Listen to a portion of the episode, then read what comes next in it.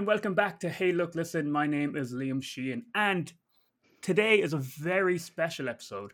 I'm joined by my good pal Kevin O'Carroll, but I'm also joined by a new person to the podcast. Welcome, Johnny Wong. Hey, hello, Johnny. hello. Pleasure to be here. Johnny is a good friend of Kevin and I, and uh, one time I was drinking. I think Kevin it was for your birthday, and we were Sounds just all right. "Oh, we should get Johnny on the podcast. And I was so drunk that I kind of forgot it happened. so it had to, so it had to be brought up again to me. And then like finally we were making a reality. So Johnny, is this a kind of a, a long time listener, first time um, guest thing, or do you even listen to this podcast? Or are you just happy to be here? Way to put him on the spot. Oh, no. How did you start, man? That- No, no, like yeah, like I've been listening to the podcast, big fan. And I guess it wasn't so much that you invited me as in I cornered you inside in the pub and was like Semantics. put me on your podcast, let me be on. Yeah, so it's just a matter of perspective, really. It's essentially the same thing. Yeah, Yeah, I yeah. was like, we, we have a we have a list, you know, even though there was no list. No one ever asked. You were the only person to ask, and it made me very excited that someone wanted to be on it. Yeah, The and then- then fanboy. a quick, a quick seven months later, and here we are. Yeah, it is. It Yeah. is that long. So sorry about that, but we're very happy to have you on here finally. And it Oh, was no, actually no. you. It was actually you who came up with the topic of this episode as well. You kind of you were like, if we were on, maybe we could do this. And me and Kev looked at each other and we nodded. And we went, "This kid's got it. He's got Yeah. the stuff." He's got the chutzpah. I guess like I guess it started I was like playing I was big into like survival games at the time. Mm. Playing like uh like Subnautica, The Forest, Stranded Deep, those kind of games. And Yeah. a lot of it's based around just getting food. And then I was like, okay, a podcast about food and just consumables in video games. Sounds like a good topic, no? I've, absolutely. absolutely. I'm worried about what I have to say, which is why I'm going to rely on you two, my good, my good pals. No, no, it is. I, I I absolutely agree with you. It's just, also like I don't know if I should re- reveal this on air, but like back in the early days, I was like, you know, cultivating. Oh, we'll do an episode on this. Now I'm just like, oh, you have a topic idea, let's do it. Because I'm running fresh out of those ideas, you know. if someone has an idea for an episode title, I'm like, yeah, let's fucking do it. Why not? And I, I but I don't want to reduce it though. It is a great um, uh, topic idea, and I'm very excited to get into It, It is. It absolutely is a great idea, and I, I don't want it to what I'm about to say to take away from the greatness of the idea. But just in case any listener can tell, that sound that sound that you can hear in the background is us actively scraping the bottom of the barrel. Um, I don't. so I don't think this so, will be a good one. I'm confident, but next couple, I don't know. Let's look at it. Let's look at it like this way. You know, a lot of people out there are talking about, let's say, Resident Evil Four, but how many people out there are talking about food and video games? I think it's a lot less. You know, Yeah, I think maybe three people. it's us. Literally, literally. There's literally three people in the world right now talking about food and video games. Now, I don't know if this will reveal you as someone who, in fact, doesn't listen to our podcast, but I don't know if you know. But before we get into the main topic, we always talk about what games we're currently playing. And as our very special guest, would you like to go first, Johnny, and talk about what you're playing at the moment? Anything you got going on? Absolutely. Well, it's the first game I actually pre-ordered since Cyberpunk 2077, Ooh, Okay. brave. and well, yeah. Look, the less said about that, the better. I remember I look Cyberpunk 27 pre-ordered that on PS4. Mm, Absolute nightmare. Absolute nightmare.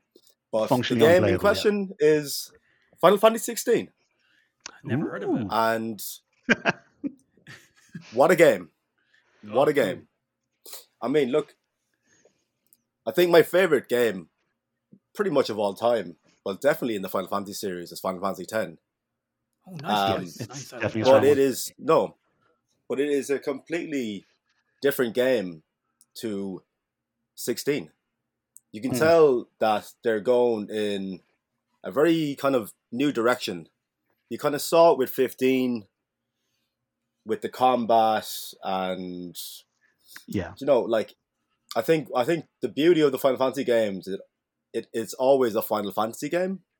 And in 16 I know they took a lot of um uh like wisdom and inspiration from the Game of Thrones series. Yeah, definitely. Yeah, but it's a lot like it it just seems a lot more grittier and darker now, you know? sexy. The way the like the way it's going, I think they want to be the AAA game. You know, they like they want to be up there with like the God of Wars. You know, Mm. Yeah, they they really want to push the envelope. Um, I'm really enjoying it. Certain parts I'm not quite too sure of. Like you know, some of the side quests can be a bit Yeah, fetchy. yeah, yeah. You know, Yeah. you have to drop this meal over to this person, and they'll give you a bit of dialogue, and then you repeat and repeat. But as far as the storyline goes, I mean, I don't know how many hours I'm into it now, but I'm a decent way in, and the storyline itself is just incredible. Like, Yeah. um, the the set pieces with like you know the icons and all that, like, really really enjoying that. yeah. I haven't I haven't gotten around to playing any of it yet, but like from an outsider's perspective, it does seem to be the two things that keep coming up again and again is like the strength of the story and the sort of the spectacle of those icon battles. And it sounds like they've those are the two things that they've chosen to forefront in the game, and they've absolutely fucking nailed them. They might not have nailed everything, but I think it definitely sounds like they've done enough to make it a worthwhile experience. You know, I think um, some of the criticisms that I've heard of it is something you've brought up already, like maybe the, the side quests are a bit time wasty and a bit fetchy, but like you can live with that if that's Yeah. the downtime between these huge moments, you know? The, the side, the side, the, the side quest is kind of what's choking a little bit for me. Some of them are good, and some of them have really good world building. But I just find the writing in them so dry, especially since I've decided to do all of them. And if I could Yeah. actually go back and play the game again, I wouldn't do most of them. To be honest, I actually think it's easily my least favorite thing about the game. It's just because they're so long and talky and, like I said, kind of dry. It actually has ruined the pacing of the entire game for me. So my advice to people would be, and I, I know people would be fighting against me, kind of going, "Oh, just all the world building you get and the extra story for the ancillary characters." I'm like, ah, fuck it. I think it'd be a better game without uh, without the side quests. Honestly, I really do. I, I would, I would, Yeah. I would, I, would skip them all on my second replay. I would I completely agree. Um, it's kind of like a thing where, like, okay, we we need to have side quests. Like, that's the really important thing to have, and they're just put in there for the sake of it. Like, you know, obviously you get more experience. You know, you get like, you know, you kind of you can kind of grind with them as well, and you get extra items. But I don't. I, I find that they rarely add to the overall storyline, the overall narrative. Yeah, Like Yeah. if I would compare it to say like The Witcher 3 Mhm. where you would do a side quest in that and it would open up completely different realms of the story Yeah. that you would otherwise miss if you didn't do them. yeah, yeah. So, interesting. I think look, I think they can build on that. Um, but look, I, I think I like the I like the general direction. Um, I like the the kind of the linearity of it as well. Um, I know you you kind of have an open area, but it's at the same time it's still you're going through kind of a tunnel. You're going through one direction, Yeah. and you don't really have the open worldness of it, which I would love because I kind of love that about the Final Fantasy games. If you get me, Yeah, I think the like a big criticism of 13 was the linearity and the, and the sort of the, the, the corridor nature of it. With 16, and again, haven't played it, haven't even played the demo. That's kind of something that's that's almost appealing to me. Is that yeah, I'm okay I'm with so it kind of, I'm so kind of burned out Yeah. on open worldy stuff that if they can make something that's line- linear and use the linear linearity, linear linear straightforwardness linearity. to um, tell to Yeah. tell the story that they want to tell. Because in a linear game, they can control the beats and the pacing a lot better. Because in an open world game, you can go away for 20 hours doing bullshit and then come back to the main quest. But when it's linear, they can have a more authored approach to the pacing of the story. And it does sound like the story is like the big success of the game. So maybe maybe the linearity was a sacrifice they had to make in order to be able to tell the story they wanted to. Yeah, maybe, maybe. I guess, I guess, no. I guess my gripe about it is that obviously, like the set pieces and the narrative are insane, but it's. Mhm. I I think um, it kind of feels like that. There's not much else around when you're in the open world areas. Like you know, I can I can feel like that. Like so, some of the environments and even some of the towns feel a little bit dead. Maybe Yeah. look, Yeah. maybe, maybe like I'll um I'll relook at it again when I finish the game, you know, because obviously, like you know, there might be more down the road. So um, I'll uh, I'll withhold complete judgment until I finish the game. Yeah. Well, let's talk about all the partial nudity that's in it. Because there's actually a lot of partial nudity that's in it. And I'm very excited by that. I grew up with these chaste Final Fantasy games where, like, oh, will they give a bit of a kiss at the end? And this one's like, ah, we're, our clothes are wet. Let's get fucking naked and have a heart to heart. Or cuts to the villains and they're naked in a bed.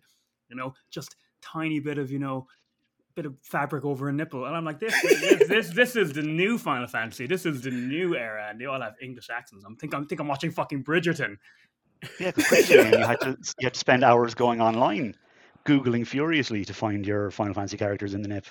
Finally, the PlayStation Five has become the home center for all my needs. You know, truly a next gen experience. it, it, it, it, sounds like there's a career in uh, erotic novelry for you there. You know. Yeah, the, the fabric draping over the nipple. and then, don't, and, don't then and then she was, and then she leaned in. She leaned in and whispered in his ear, "Listen to Hey, look, listen." Releases every second Wednesday, and uh, you know I, I get that in there. you know, exactly. Yeah. But Kev, honestly, my game I'm playing at the moment is Final Fantasy 16 as well, and I think the next I'm near the end of it. I think the next time we record, I'll probably have finished it and I'll have a kind of an overall impression. So I'm just gonna um, bow out and move on to you. Okay, yeah, I'd be definitely interested in hearing from both you guys when you do finish it, mm. um, what the final takeaway is, because I do think, from what you've described of it, it does sound like if they can stick the landing with sort of final set pieces and the ending of the plot, it will make the kind of shitty elements worthwhile. And if they yeah. lose the run on themselves with the ending, it probably won't. So I do think a lot hinges on that. I'd be very interested to hear. I'm guessing I'm four fifths. I'm, I'm, guessing I'm four fifths of the way through it, and what I'll say is, it's. I don't think it's a modern masterpiece, but it's a very, yeah. very good game, and I'm really enjoying it. Cool. Um, so from my point of view, I've played a couple of bits and pieces since we recorded last. I'm still um, still working my way through a lot of short games on Game Pass and stuff. But one thing I played recently that I'll talk about now is the demo for the upcoming um, Pinocchio themed Souls like Lies of P. Yeah, and I know thing. some pe- some people will hear Pinocchio themed Souls like and assume that either I'm taking the piss or I am, you know, the biggest loser of all time.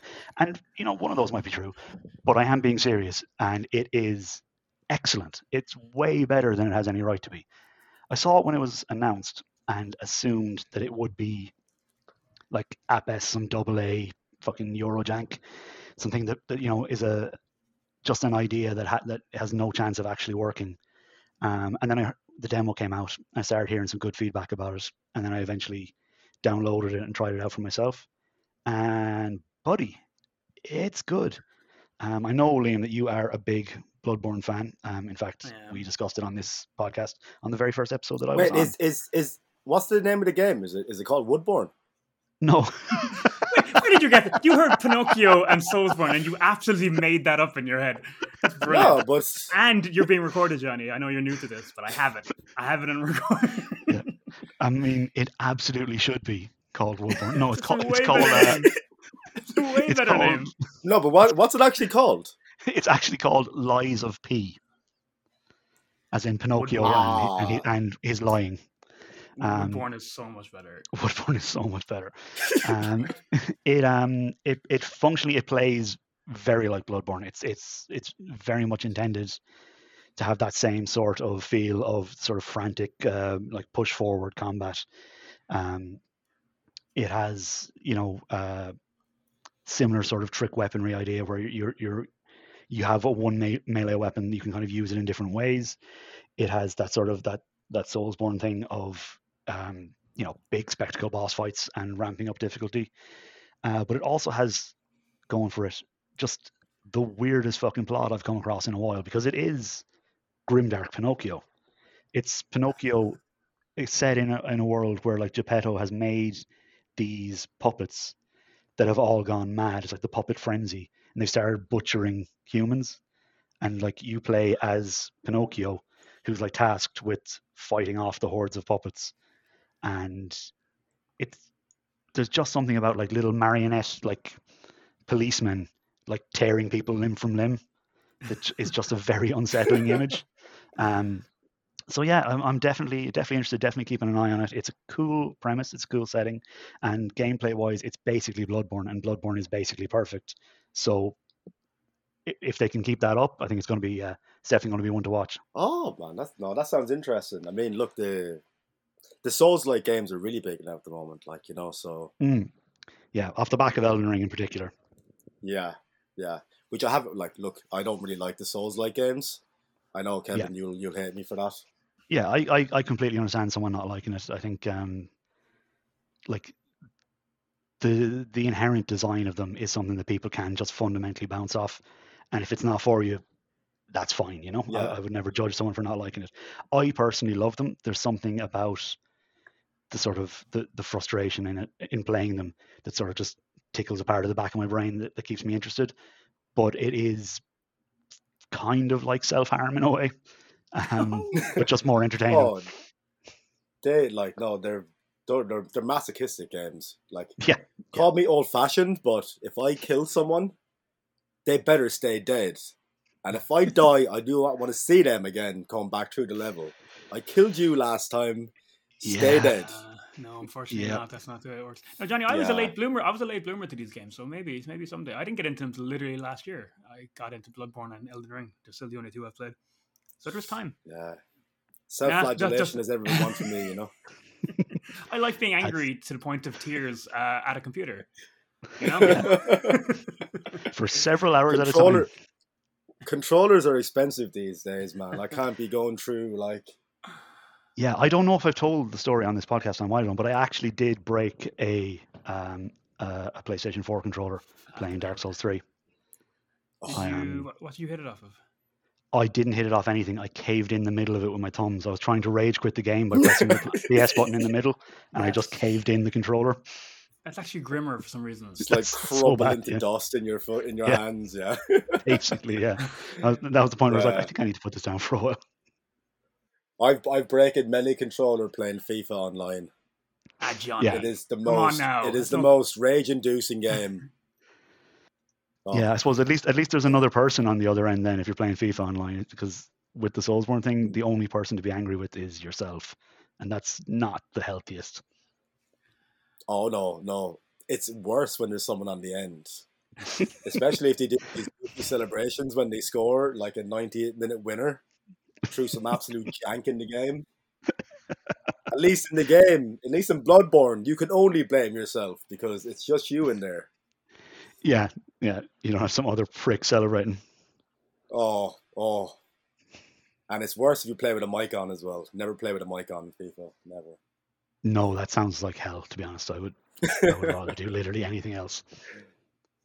Actually, just on the Bloodborne thing, like, Mm. um, I love the little, the- the- like, because I've played through it a little bit. Um, but the way that people Oh, can cool. leave notes and like Yeah. hints, but sometimes they'd be like useful hints, and Yeah. other times it'll just be a prick. Then like, Yeah, oh yeah, walk through this dungeon. You're safe. You're safe, and then you get attacked by like fucking a werewolf with fucking fangs and shit. Like you know.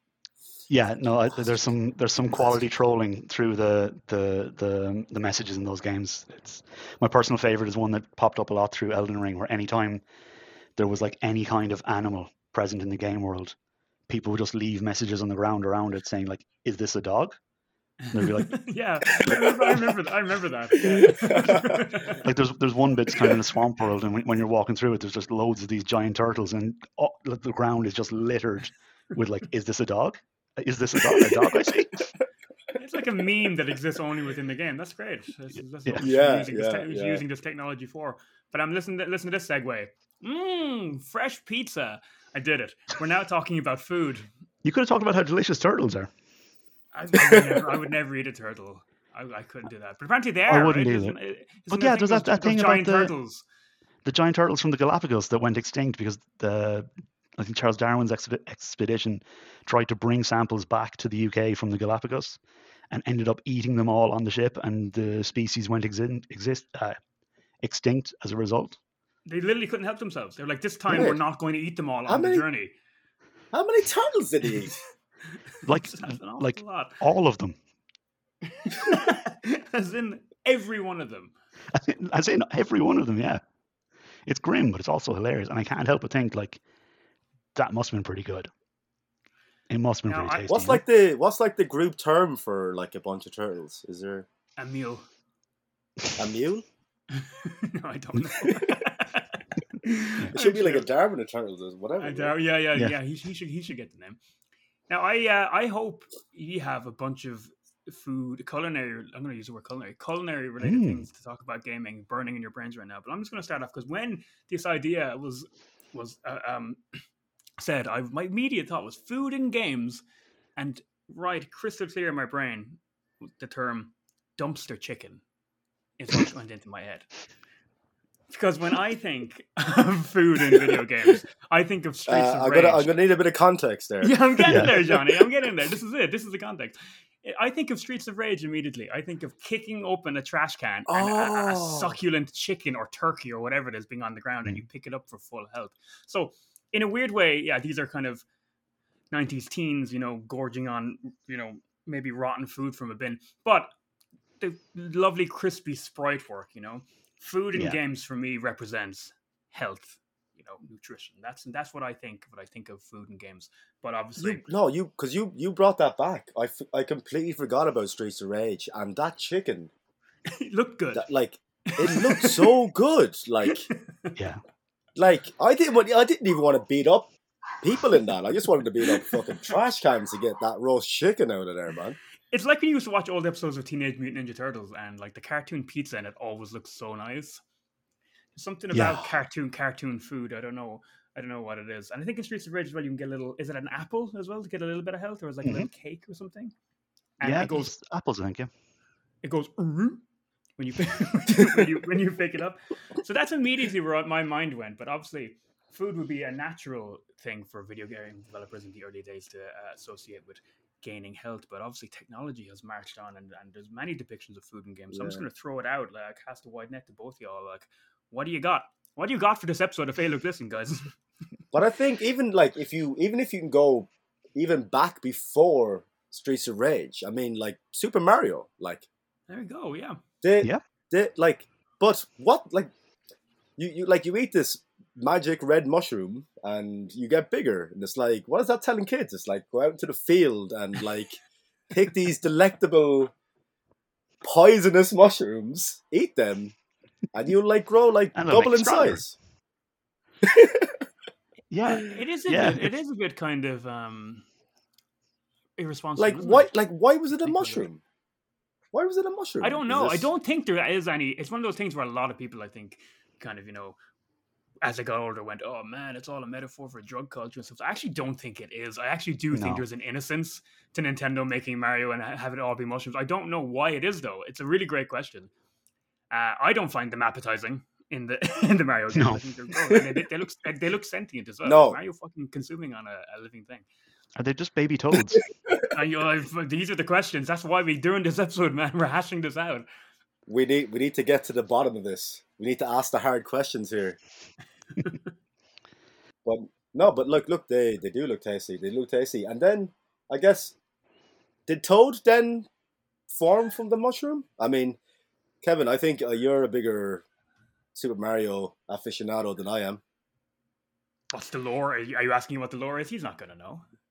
no, he's absolutely not going to know. You might. I don't.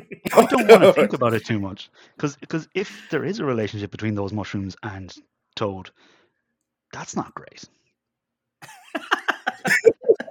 That's not good, is it? It's. I mean, it's, it's not. Do the do No, the mushrooms got- have but- faces on them? No, but it's got the mushroom. It's got the mushroom head. No, the They mushroom have head. eyes. No. They have eyes, yeah. Yeah. They have eyes Yeah. on the things, yeah. And speaking of food in Mario games, like if you're Yoshi, any motherfucker's food. He literally just consumes sentient creatures and shits them out as eggs, or maybe blows them back out as fire. I know. I was maybe hoping we might come up with more highbrow things to talk about. Uh, I got that in a minute. It's all good. We've we've opened up a chest here, and I'm like, yeah, food in games is the kind of weirdly distant way Yoshi cannibalizes on other creatures from the Mushroom Kingdom in the, in the Mario games. Uh, ditto Kirby. Ditto Kirby, exactly. things. Yeah. Oh Yeah. yeah, yeah. Her- Yeah. Kirby's basically like a Jeffrey Dahmer type. He's a What's that make Yoshi? So, Yo- Who like who'd been in a fight between Who'd win in a fight? Like between Uh, Kirby between and Yoshi. Yoshi and Kirby. Kirby would open his mouth, Yoshi would stick out his tongue, and they'd just end up fucking. Sorry, I'm, not- I'm sorry. I'm in a weirdly sexy mood. No, I'm not going to say sexy mood. Uh, I'm in no, weird- he's, yeah, my he's mind's still- in a. I in a told you. I told you, erotic novels, man. Erotic I'm sure. I'm sure. I'm not going to, but I'm sure if I if I wanted to find a Kirby Yoshi slash, I I think I could do it in seconds. The internet is vast. I mean, yeah, you would have found it quicker than it took you to say that sentence, I'd say.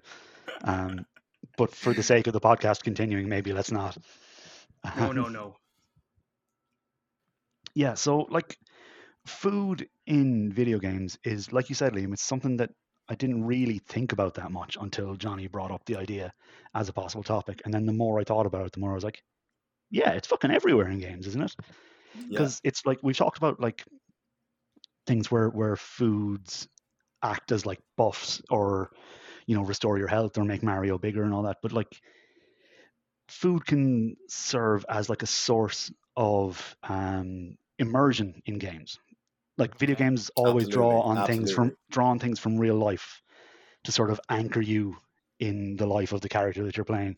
I'm thinking particularly of things like like a fishing mini mini game I don't fish. I never have fished. But imagine if you are a person who fishes and then you see a fishing mini game in the, the game that you're playing, you're kind of like, hey, that's the thing that I do in real life. And like food and cooking is like the ultimate shorthand for that because we all got to eat. Everybody eats, right? Absolutely. Yeah, everybody I eats. just I just absorb sunlight like a plant. That's true, yeah. Um, so like, Photosynthesizing over there. That's, Yeah. that's what I'm. That's what I'm doing. That's what I'm Yeah.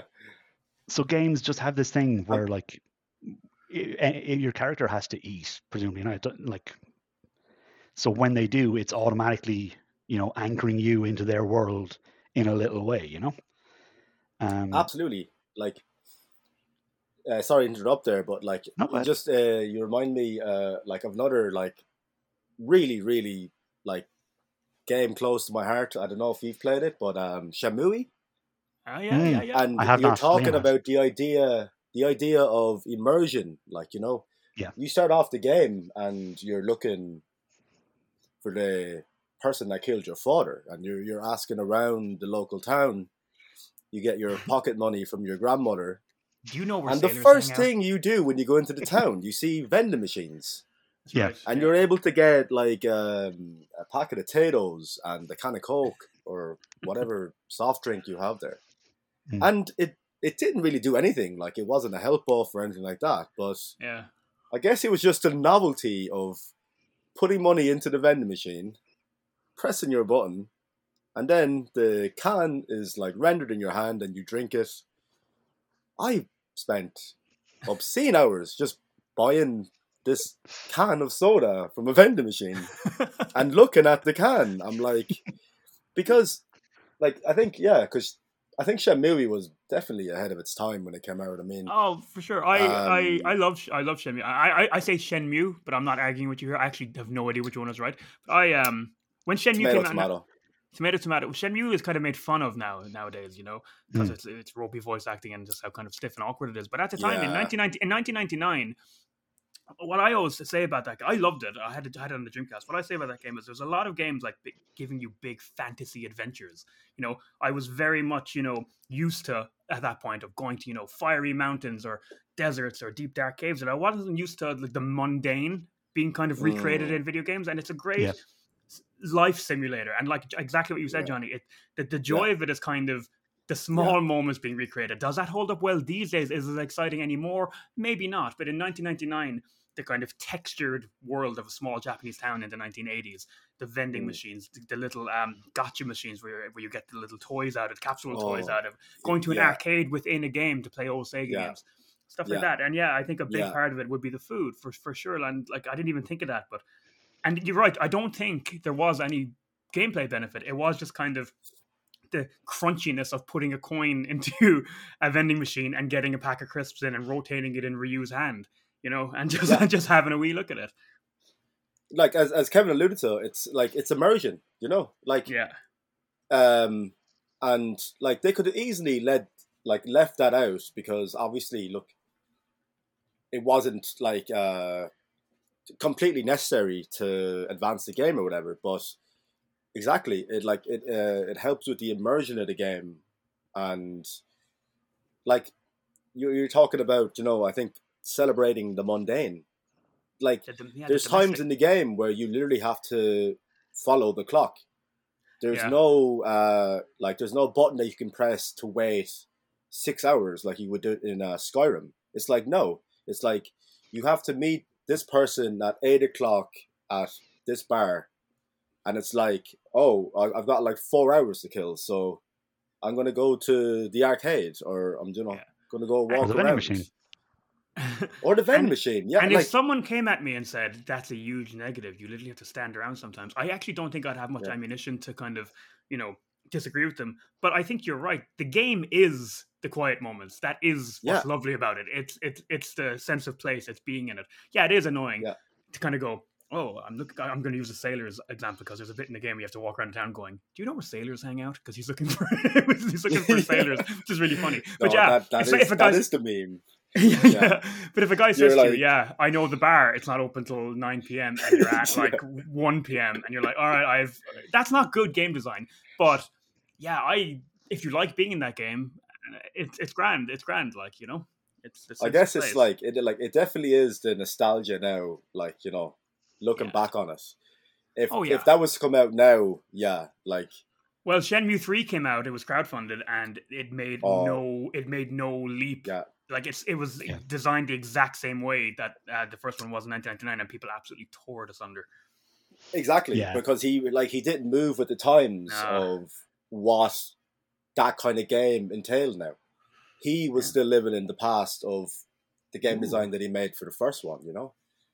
Um, which that like look that was very disappointing. Like that that was very disappointing. But uh, that was in the Guinness Book of World Records, and uh, it was in the Guinness Book of World Records in 1999 for the most expensive game ever made. Really? Uh, yeah, it was like That's interesting. really exciting at the time. Yeah. It was just like no, Yeah. no game looked like. it. You look at it now, and it's like, oh, look at these homunculi walking around Japanese was- streets in the no, 80s. like it was. but it, it, it was so ahead- it was so uh, top of the range. Like it was. It was uh, it was Dream it was Dreamcast like flagship game. Like I Yeah, bought yeah. a Dreamcast for that game. Yeah, and Kev, you're gonna love this. Uh, I, I, Resident Evil 4 is often credited for it, but I'm pretty sure Shenmue was the first thing to do QuickTime events. Yep. That's a that's a good old lasting legacy, isn't it? Great. Great. I didn't expect to talk about Shenmue in this episode. I love Shenmue. I'm a big fan. yeah, Big, big fan. Yeah, and I was just gonna say that, like, on that sort of the the idea of games embracing the quiet moments um, and using them to sort of draw you in, to immerse you in it, and particularly ones that are sort of centered around food. Um, a game that I'd, I'd call out for it that I think does it really well is a game that I otherwise don't have a lot of time for, and that's uh, Red Dead Redemption Two. Okay. When it comes to like Oh, the the hunting of the food and the like the long skinning anim- animations and the the slog of carrying it back to your horse i find all of that a bit time wasty but i don't know there's just something Mm. about the actual the cooking and the eating of the food around the campfire the sort of the the, the painstaking work that's gone into the animations it really i Yeah. feel it really draws you into the scene it really kind of anchors you in that world I think look, like humans are primal. Like you know, like you know, we love sitting around a campfire. Like you know, Eating food. um, Yeah. and I think that's what is like so nice. The way that you can just set up um, your tent anywhere in the wilderness, um, like whatever food you catch, you can cook it. Um, and then it would obviously give you the buffs, but it's, it, Mm. I guess it's nice to just, even just to be able to chill out yourself. Yeah.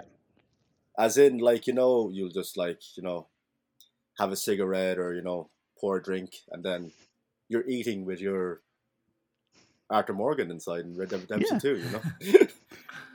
and maybe neither of you are truly alone yeah. let's dove- let's dovetail from food and gaming to smoking and gaming. I think, I think the best one is Deadly Premonition, where your main character always smokes and has a cup of coffee. You ever played Deadly Premonition? i haven't i've heard great things about it Here, wasn't I telling you about that game? no, Deadly Premonition. you're trying to gaslight me on on the podcast. Oh. Deadly Premonition is the one, uh, the old Xbox game, the 360 game, where Yeah. it's like it's like Twin Peaks by way of Japan. It is. It is one of my Yeah. all-time favorite games. Oh, like I got oh, it absolutely free. I got it for free on um, PlayStation Plus. Nice. Um, and I was like, Jesus, this is really janky. I put it on, but Yeah. the opening cutscene where he's there smoking a fag and he's got this monologue going on, talking to himself, and I'm like, oh, all right, what's this? what a game! FK in the coffee. In the coffee. There's a fish in the percolator. Unfortunately, then it's, unfortunately, then the sequel came out and I had really ropey trans stuff in, it, and it's not so fun to talk about anymore. But that's kind of Shenmue esque in a way, Johnny, as well. I think I think we're zoning in on the fact that this is a perfect topic for you because you seem to really like games that just have, to for lack of a better word, the vibe. You know, and, and Red Yeah. Dead Two, with Red Dead Two, one of its greatest strengths because it has a lot of weaknesses. I think one of its greatest strengths as well is the vibe. It is a very Absolutely. vibey game. Yeah, yeah. And like, I mean, look, I uh, we were talking earlier in the episode about Final Fantasy 16, Mhm. um, and Final Fantasy 15. You know, um, One hundred percent. Yeah. Of course, we were going to get to it. Of course, we were. you know, like you basically, yeah, you play you play as Green Day going around in a car, and uh, and uh, Yeah. and one and one of your Green Day members is just a fucking sexy chef. yeah, Ignis, God Ignis, damn my man, like you know, like I've you have him coming new through in the recipe. cut, man, like dropping ten out of ten meals, like Michelin starred, like you know. But Yeah, it's- Ignis, Ignis but- will get it. Exactly. But exactly, like, look, they're like they rendered all the food there, like Yeah. Mm. like the food and like look, I don't know how many uh, dishes you can make in it, but you can make a lot of dishes. It's over they're 100, all Tons of stuff, yeah. Absolutely beautifully. Like That game took fucking 10 years to make. How much of that time and effort was the most lovingly rendered food I've ever seen in a video game? Like you sometimes like the beautiful graphics in that game, it still looks great Yeah. um, all these years later, but you you get a, you get an odd bad texture on a wall or a door or something that's Final Fantasy 7 Yeah. remake had that as well. no. But not Yeah. on the food, man. There was a bit of texture always popping. Key. I reckon I reckon a good nine years was uh, done for the food and then they just they just packaged the game around it, you know? I Yeah, think I I, I, I, I, I didn't have a PlayStation 4. Um, what what the what's the better one called? A premium? A- What's, what's it called again? PS4 Pro was it or Thank you. I knew it was a P. And uh, so maybe this doesn't happen on a Pro, but sometimes Ignis would pop the meal down and the textures wouldn't be on it. But it, that almost made it better because within a second the texture popping would kick in, and then like the most beautiful food would just on the screen. It actually made it better. It was actually an almost accidental kind of um, Yeah, it's aesthetic like- flourish that like I liked. the- it's like the, the the food fight scene from Hook. You had to sort of you had, you had to imagine the food into Imagine existence. it. I used to get hungry in some of the uh, looking at some of that Oh. food. It was absolutely delicious. Oh, delicious. yeah. I, like I'm without hyperbole. would- It was absolutely delicious. I would legit like salivate when he'd be making the meals there, like you know. He'd even like just make cup of noodle or whatever, you know, and Mm. like, oh, I'm like, I need some noodles right now. uh, I don't know if you've played Project Zomboid. No, what's this? No, no. So, if you think, uh, it's basically like The Sims One, but you're in a zombie apocalypse. Okay, you have my attention. you are landed like um you pick your map or whatever you know um but you landed in just a random house hmm and first thing you do is like you search around you look for any food or whatever like you know but it was a kind it was a game that I've been playing recently um it's kind of been pushed to the wayside with Final Fantasy 16 but Mhm. the the like the level of depth with that game when it comes to food is ridiculous. Like if you like you you can find like uh non-perishables like you know Yeah. of soup whatever but you're not you can't eat it unless you find a can opener. Okay. so if you have it and you don't have a can opener tough shit. You can't open it until you find a can opener. And then you can cook your food. You can cook all types of food.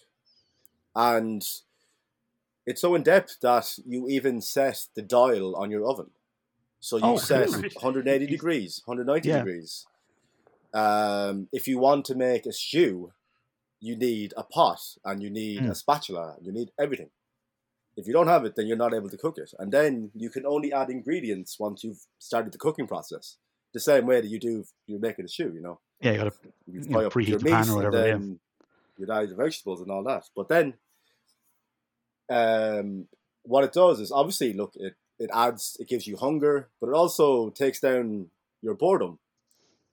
and Oh, okay. Yeah. it's and it, and it, and it gets so in depth as in like why I liken it to The Sims is that you can um, find books around and you read them and then you will increase your cooking.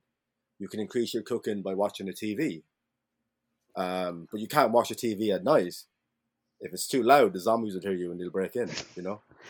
I really like that. that. Um, That sounds really cool. like- like- um, the game the game is ridiculously in depth. Like it's so in depth that um, say uh, if you smash a window Mhm.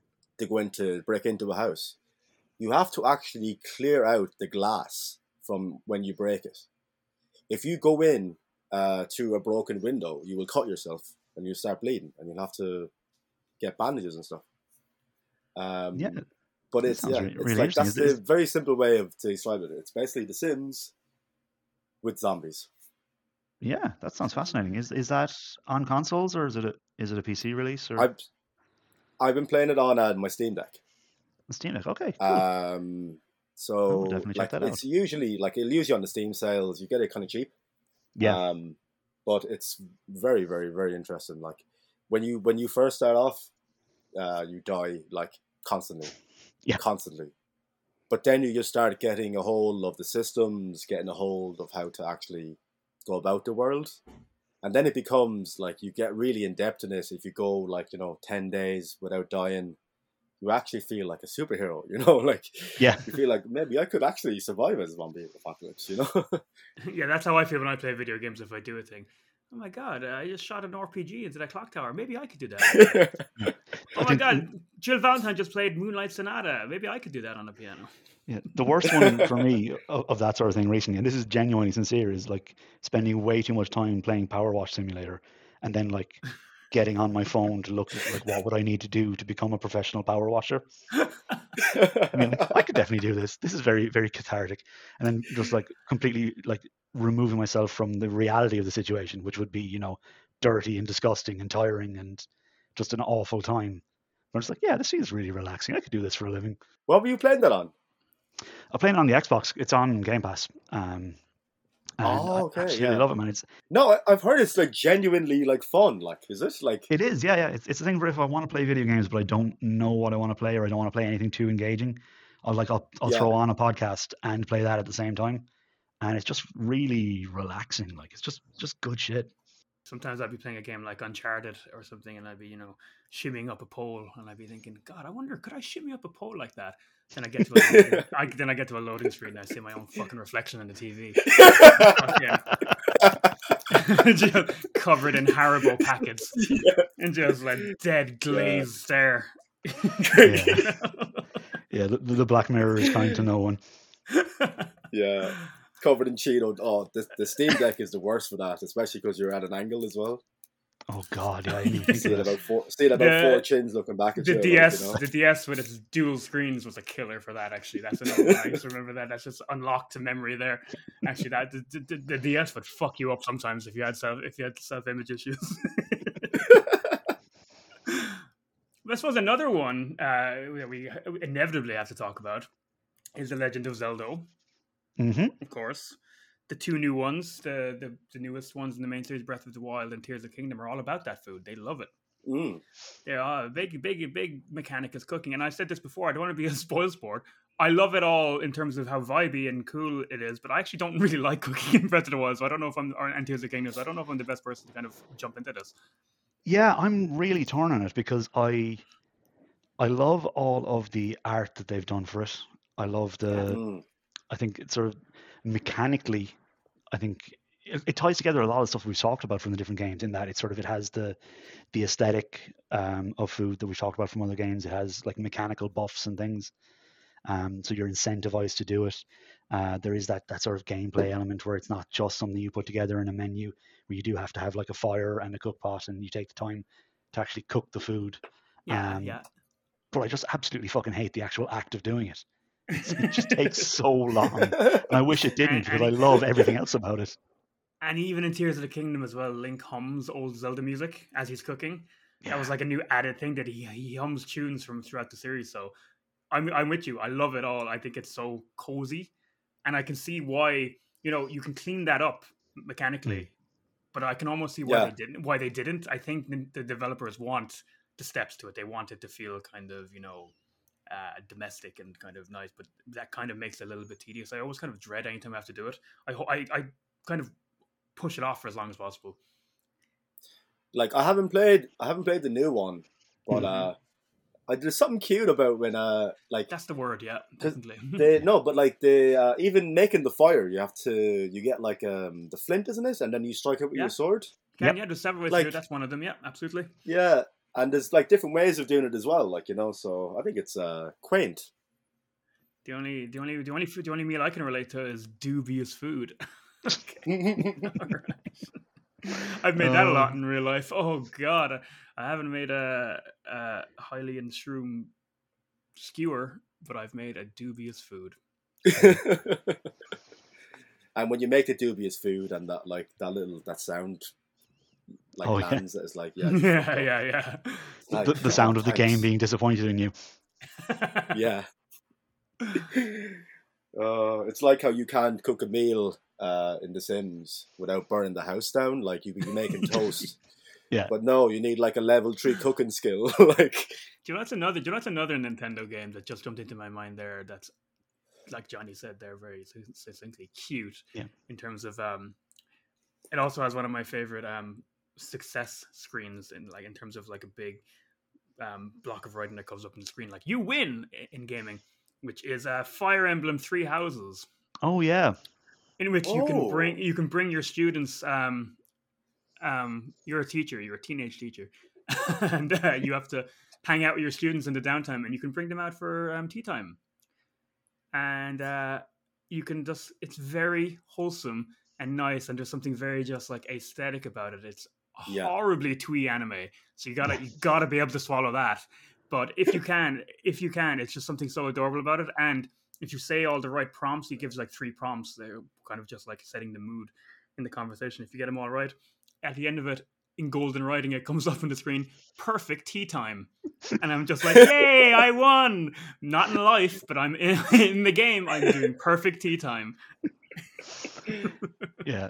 It's, it that that is really satisfying. All right, um, way more than it should be, because like like the other part of Fire Emblem is you know these like uh, long drawn out tactical battles where you have you know permadeath, and if if you fuck up, like one of these teenage kids that you've been building this rapport with and having tea with, you can just get them permanently killed. Um, and Yeah. yet, like the feeling of success at finishing a fight is nothing compared to that golden perfect tea time. That's when you know you've made it.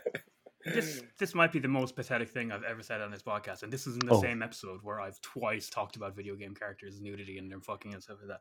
But um, there's a time skip halfway through um, t- um, Fire Emblem Three Houses, so by the end of it, all your characters aren't teenagers anymore. I have to say that outright. All right.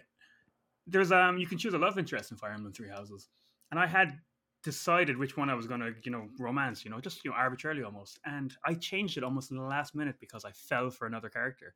I was like, no, this isn't right. I'm going to get with this girl instead. And it was the only time ever in a game that I actually followed my heart, not my brain with that kind of thing. Because I was always a distance. You know, they're not real people. I don't usually Yeah. care. And um, I'm going to edit this out. no, I don't. I don't think you are. I don't No, think you are. no, no, was, was there was there one tea time that was just more perfect than the rest? I just- yeah, yeah. It wasn't thing, so perfect with her, no? That's the thing. You just sit there and you go like, you know, all these other ones are called perfect tea time, but I knew in my heart that there really was just one perfect tea time. That was truly perfect, Yeah. and that was with her. You know, and it's like true to life as well, man. You know. Dubious. Du- du- dubious food. Yeah, dubious food at perfect tea time. Yeah. The suppose- duality of man. Yeah. From from from dubious food to tastiest food. What do you think Kev. is That's is brilliant? the- yeah? What do you think is the tastiest looking food in a video game? Because food, like the aesthetics of food in games, can be difficult. If they go, Di- to, We've done Final Fantasy. Yeah. yeah, it's just like if they go for photorealism and fall short, you get this sort of uncanny valley thing where it looks, uh, you know, at best unappetizing or at worst completely fake.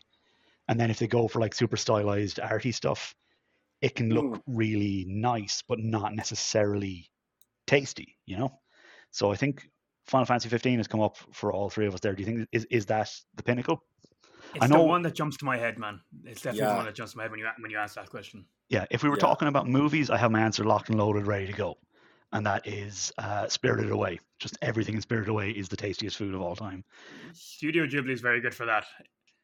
And if you want, in, and that you get to see lovely kind of you know Japanese food, noodles and stuff. But if you want the other side of that, Kev, Howl's Moving Castle is amazing for English breakfasty type food, eggs and bacon Oh. and grills and stuff like that. It's absolutely like stunningly recreated in, it's in like- animation. it's it's not even like the the finished food, but like the the process that they show of making the food as well. Mm. Yeah. Like Miyazaki, just like as an absolute master, like you know, One Yeah, of my ab- absolute favorite, one of my absolute, one of my absolute favorite movies of all time. Uh oh, it's one of those hey look listen moments when we start talking about movies instead of video games and mess with Hey, everyone's look, head. digression. one of my absolute favorite movies of all time is a Studio Ghibli movie called Only Yesterday. It's one of the ones that's brought up less. And there's this is, isn't even about food. I don't know why I'm digressing, but um, it's just what you said there, Johnny, about how I know Studio Ghibli, like in the cooking of that beautiful food, almost like the animation is almost more vivid in real life because of the process of recreating an animation. Almost kind of you know puts more emphasis on it. And Yeah. in, in um in Only Yesterday, there's a lot of very kind of quote unquote perhaps mundane scenes of people um, harvesting safflower. That's it's about it's it's set in the farm, but just because it's recreated so lovingly in animation, mm, it's just so heightened. And I, I I think if you were watching that, it would in live action, it would just be like dry like a documentary. But there's something beautiful about the mundane recreated in animation. I think oh, I can kind of fit it in jigsaw wise. I think games can do that as well. Yeah, absolutely.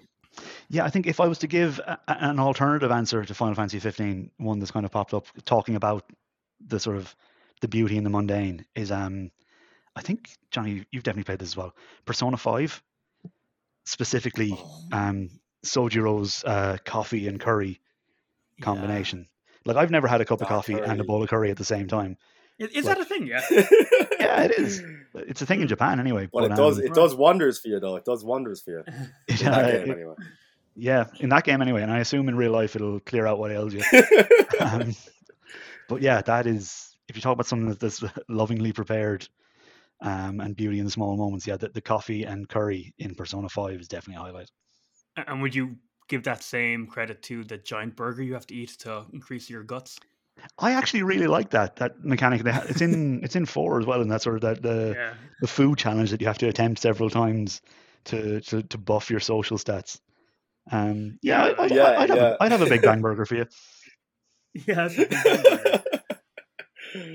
and it's it's funny like what what happened you know just naturally while talking about the subject it's like look at the games he ended up bringing up Mm. it's persona 5 it's shenmue it's yeah. um it's deadly premonition it's red dead redemption just uh, yeah i guess the ones the games that we think seem to have the best food are the ones that really are kind of um these textured worlds these vibey worlds you know But I guess it's it's funny as well, like because we like we talk about okay, food giving you a buff and um, you know, like serving a need. But Mm. Uh, if you think of like Grand Theft Auto San Andreas, like Yeah, where if you eat too much and you don't, if Oh, you're driving around all the time, you will literally get fat. that's right yeah I forgot about And like people will say to you about as well, like, "Dog, you put on some weight there, man. Like, get get out of Cluckin' Bell, my man. Like, you know." I, for a second there, thought you were going to make a very risque joke about the food in Grand Theft Auto being prostitutes or something like that, the health items. And I was on the edge of my seat, and then you just took it in a completely reasonable direction and a very insightful one. yeah. I'm I'm a bit worried about where your head's at today, Liam. That's uh, I don't know. man, I actually, at, do not- man? I don't. I do not know. I do not know why I'm bringing this energy to Johnny's first episode. Like, like, am I a cannibal? Like eating prostitutes here? Like, no, I just because we were talking about health items being food, and then in Grand Theft Auto, the health items are women.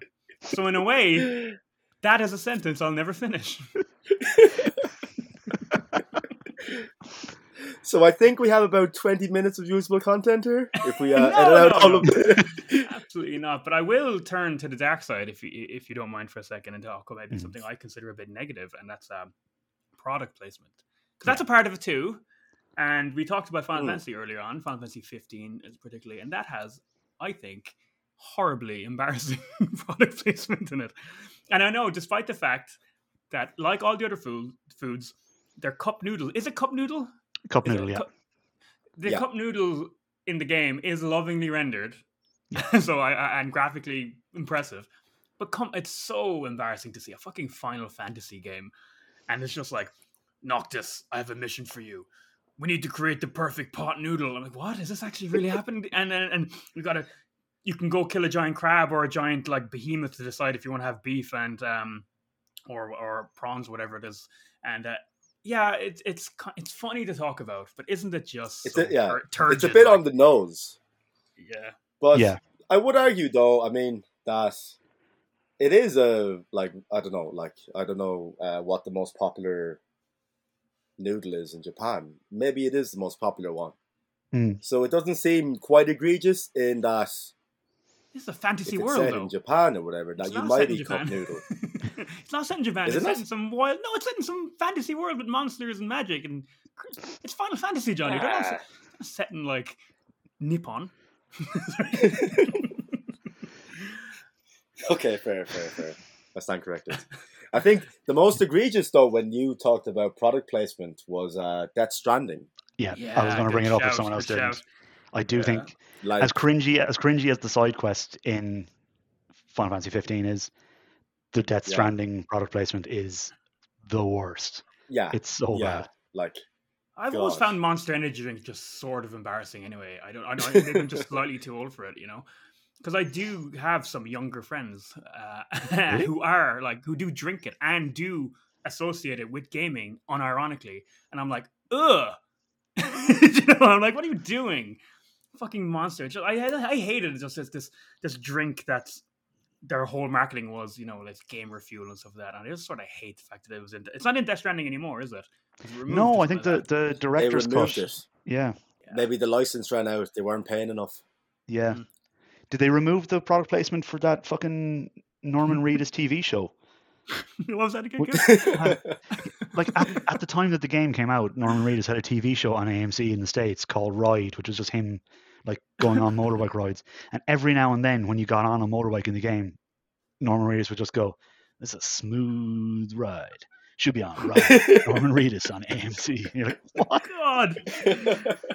And we're like Hideo, Ko- Hideo Kojima, what a genius, what a master, what a modern auteur, and then we, and then that is also in his games. You know?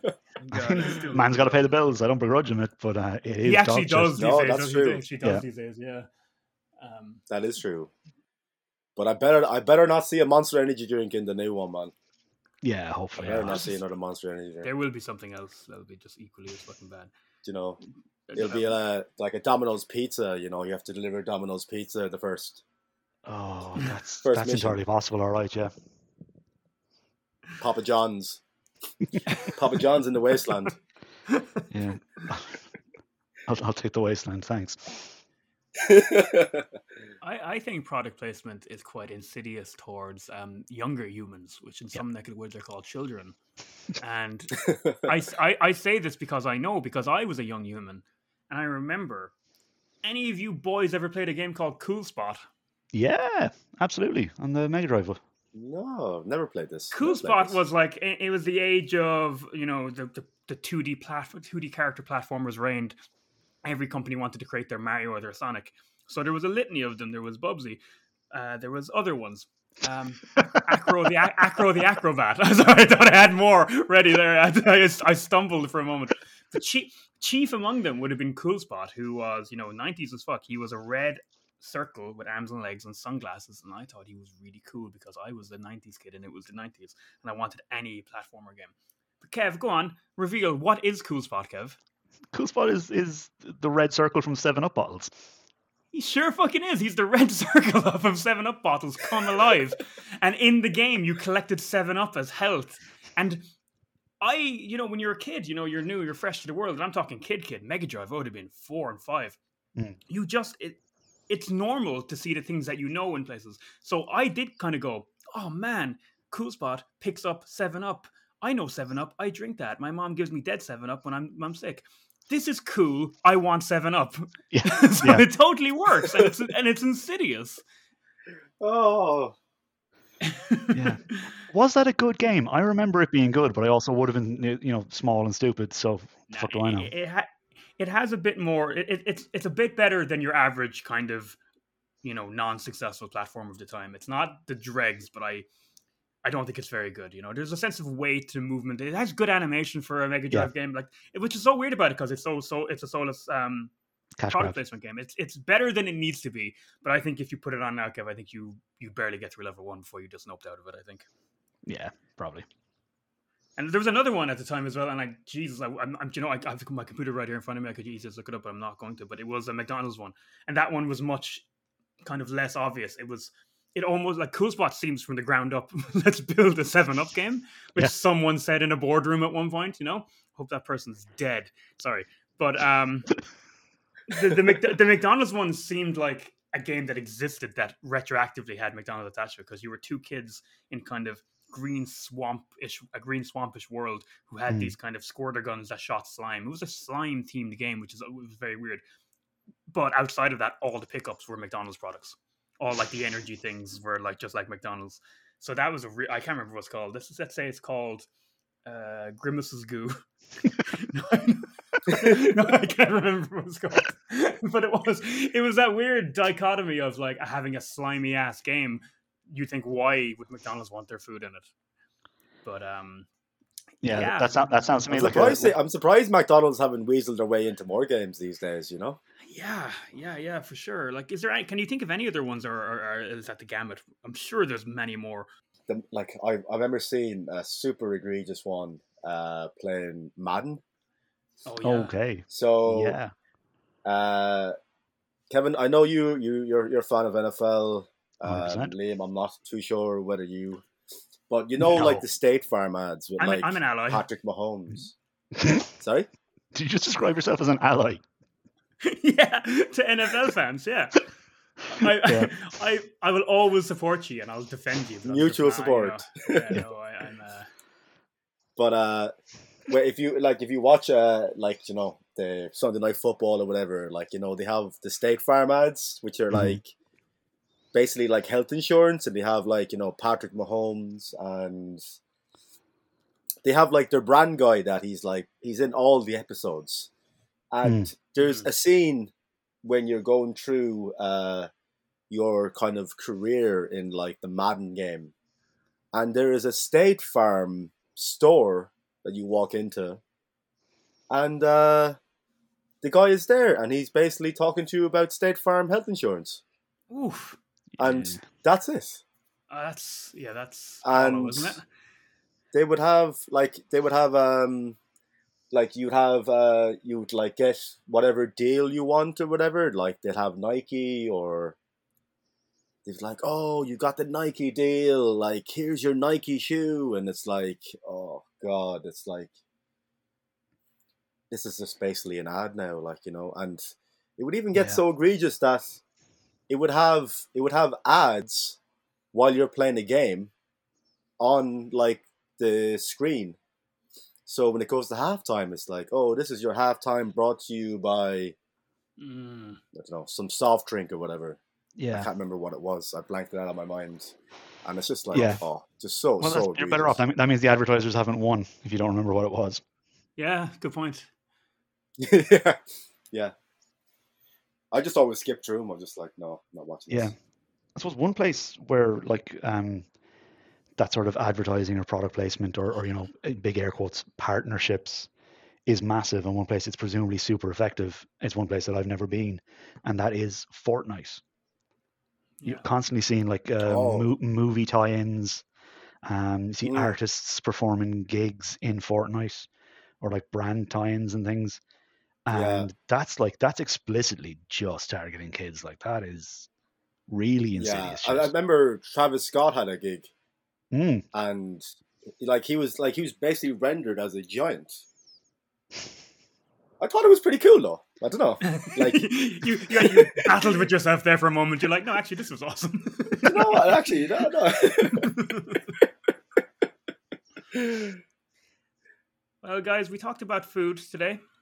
Yeah. And I talked about sex accidentally a lot. I'm sorry about that. I apologize to the viewers and my fellow guests. Actually, I found because of that, because we talked about food and I talked about that, I found an, an elegant way to end this. Oh, I'm It's a excited. question I'm going to throw to both of you. It's a question I'm going to throw to both of you, um, just as a little ending. Uh, do you know where to find a girl's cool spot?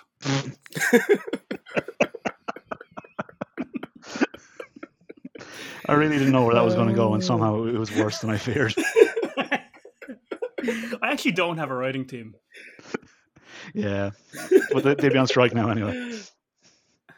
But for reals, reals though, uh, before we go, does anyone have any other? Because I don't think we'll ever do a food episode again. Is there anything else worth covering in the world of food Ah. and video games? I mean, I'm sure there's probably going to be things that we've missed. Yeah, yeah, it's definitely gonna be one of those things. We're like, shit, Which I didn't is- talk yeah. about this. Yeah, I suppose one thing one thing that we haven't talked about um, that I, I probably we probably don't need to is you know the sort of the, the more simulation side of things, things like cooking sim, um, games Cooking with where, like, Mama. where- or cook, cooking mama, Cooking yeah, yeah. Mama, Cookie Yeah. Mama, yeah. yeah, games where, Yeah. where like the, the, the cooking is the game, you know. Um, anybody have any experience with those?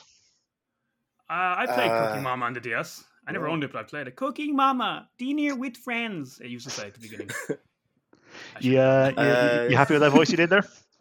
yeah, it's done now. So, like, uh, who, like, what is Cookie Mama?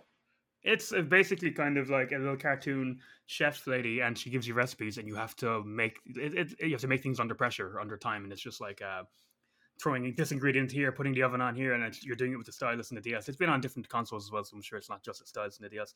Yeah. Actually, shocked we didn't bring up Overcooked. Actually, Kev, that's another game uh, I really No, yeah, because all I was about just about to bring that up. Yeah, yeah. Yeah, Overcooked Uh, is. That's Okay. a very fun game, but it's also very infuriating. You'll Yeah. yeah. lose you lose friends and family playing that game. Yeah. Uh, there's like, have you played Cooking Simulator? Like, I've no, kind I haven't. seen the reviews of it, and it's apparently it's very bad. Because I Oh, was, and- mm, I kind of was tempted to play it, but yeah, it didn't get the best reviews. Um, so I just kind of avoided it.